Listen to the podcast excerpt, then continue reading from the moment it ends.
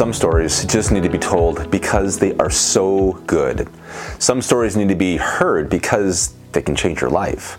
The story of Philip and the eunuch is both, but the interesting interesting thing is that this story never should have been told.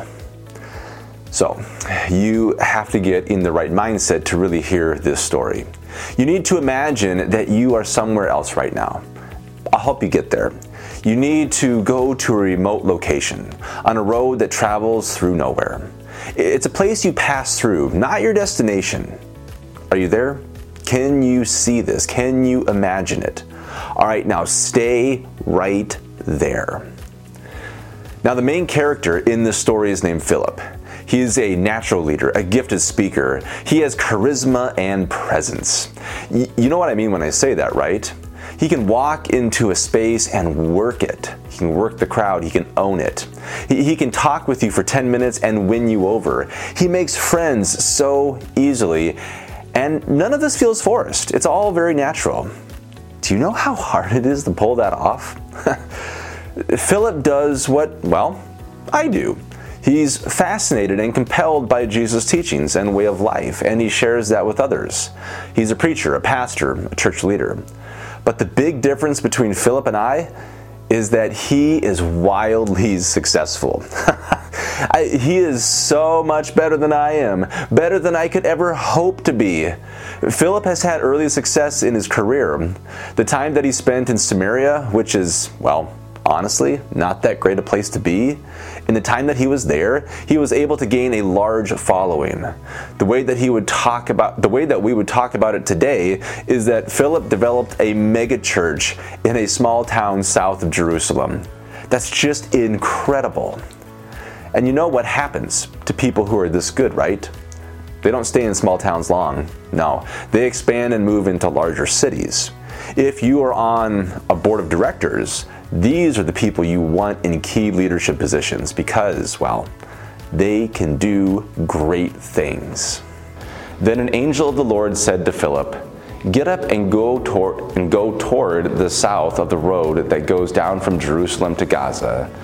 This is a wilderness road. So he got up and went. Now, there was an Ethiopian eunuch, a court official of the, of the Candace, queen of the Ethiopians, in charge of her entire treasury.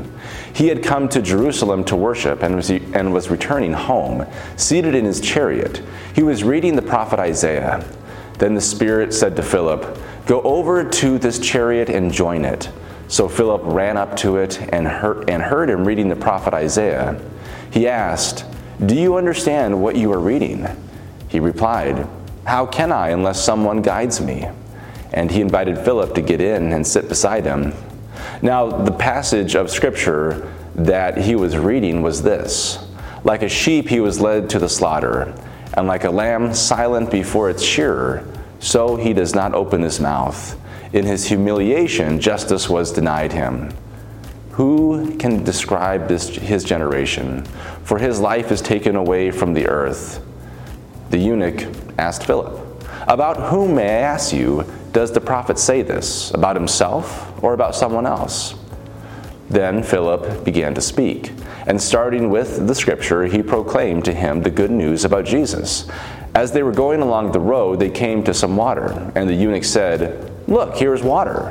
What is to prevent me from being baptized? He commanded the chariot to stop, and both of them, Philip and the eunuch, went down into the water, and Philip baptized him. When they came up out of the water, the Spirit of the Lord snatched Philip away. The eunuch saw him no more, and went on his way rejoicing. But Philip found himself at Azotus, and as he was passing through the region, he proclaimed the good news to all the towns until he came to Caesarea. This is where the story gets a little weird. Philip isn't told to go work his magic in Jerusalem, a large city, to build up the church there. No, no, he is told to go to the place where you are right now. Do you remember where you are? The place that I asked you to stay? That road in the middle of nowhere with nothing around it? It is a ridiculous place for a religious superstar to be. But on this unnamed, unmapped rural road, running to who knows where, Philip encounters a single traveler, a foreigner, an official, a eunuch, and a religious seeker who has just made a pilgrimage to worship God and is now headed home. The second character in our story. There we go. So, seeing him, Philip asks for a ride. And while they're sitting together, they talk, and Philip can't help it. He does whatever he does. And for whatever reason, this Ethiopian is moved and changed by Philip's words.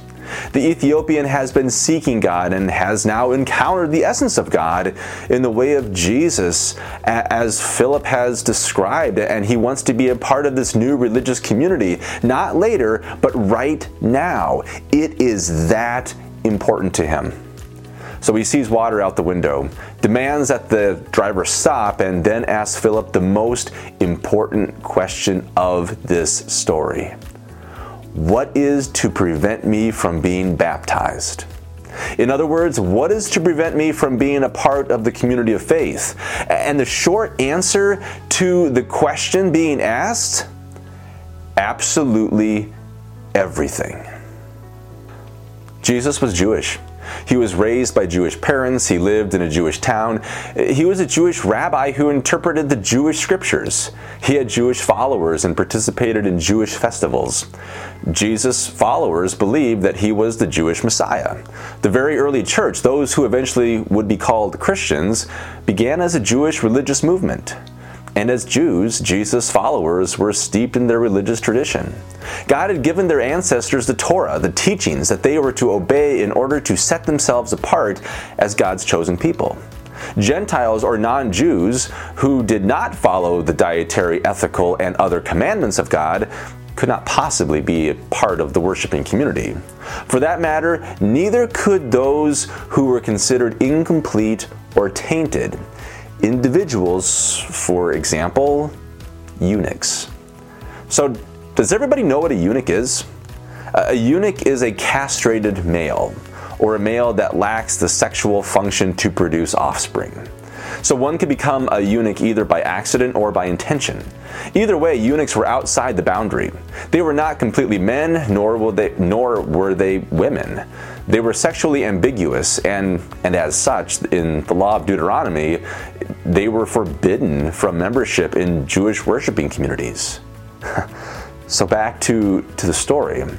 Philip is sitting beside a Gentile eunuch who has just asked to be a part of the worshiping community of those who follow Jesus. Think about this. Years of, of traditional Jewish teaching have taught Philip the answer to the eunuch's question. It is a no brainer. But Jesus, the one who ate with the outcast and, and, touched the untouchables and loved the unlovables and healed the Gentiles, has helped Philip see something different. So here's the question for you today What do you do when your religion isn't big enough for God? What do you do when your rules and codes and laws and traditions keep others out who Jesus invited in?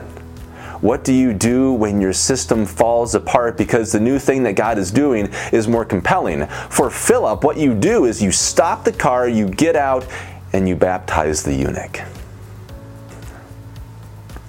If you've been a part of the Bethlehem community for a while, you know that at the very beginning of all of our services, whether that's you know in person or online, we say almost the same thing every week that you're welcome as you are for who you are. And and while that is really easy to say, it's really hard to do. It's actually one of the more controversial things that we can proclaim. The story of Philip and the eunuch is crazy. In a world where ideology, religion, race, and politics serve as tests for who should be invited into the community, this story makes me think to myself do I mean what I say? And I think as a congregation, the story should make us think together do we mean what we say? Is that how we want to be known? Because honestly, I have to tell you, this is not how the world works. This has never been how the world works. Uh, there's always scapegoats and people that, that we view as not one of us. So for, for me to say that I don't discriminate, well, that's just a lie. I make assumptions all the time about people I know nothing about. The biblical story then has the power to change our lives and the world because it directly confronts and challenges our own narratives, our own thoughts, our own assumptions that we make. And sometimes we want to blunt the biblical story to make things a little bit easier, to make these stories a little less sharp because they expose us and they make us vulnerable. The eunuch says, What is to prevent me from being baptized? The refugee says, What is to prevent me from moving into your neighborhood? The high school student coming to terms with his sexuality says, What is to prevent me from coming out to my family and friends? The average everyday person says, What is to prevent me from being myself around others? And the answer to all of these questions is the same everything. I mean, what is to prevent me well, how about ridicule and shame and violence and intolerance and unacceptance, worried about what other people will say to us? I mean, the Christian story, the way of Jesus, the kingdom of God, speaks a countercultural message. What should prevent me? Well, the answer is nothing. Absolutely nothing. Because that is the nature of God's love. If this is not what it means to be church, I guess then I don't know what is. If our worship is not about gathering to practice seeing ourselves, our neighbors, our community, and the world through the eyes of Christ, through the eyes of compassion, understanding, and love, then I don't know what worship is about or why anybody would come. When I ask people, like I'm doing you know, today, like I do every day, to support Bethlehem with their time, their leadership, their finances. What I want people to support is not an institution or a program or a club but a community that practices what the world should be like in God's reign. A community that resists traditional loyalties to state, party, culture, or family in an act of loyalty to a group that transcends all traditional categories. A community where your life is not measured according to any other purpose or goal than to discover your humanity. A community that welcomes Ethiopian eunuchs. in the in the in the Acts story, God is up to something new. Because of the risen Lord, everything has changed. No one can be permitted to treat another as if God cares nothing for him or her. Our churches must reflect this. It must embrace this because it is the it is part of the good news of Jesus. It is the good news that for us. And it's hard news for us. So today, sit with this, reflect on it, be challenged by it, be changed by it, that you might find the fullness of life that God is calling you to live today. This is the good news we hear. Thanks be to God for that. Amen.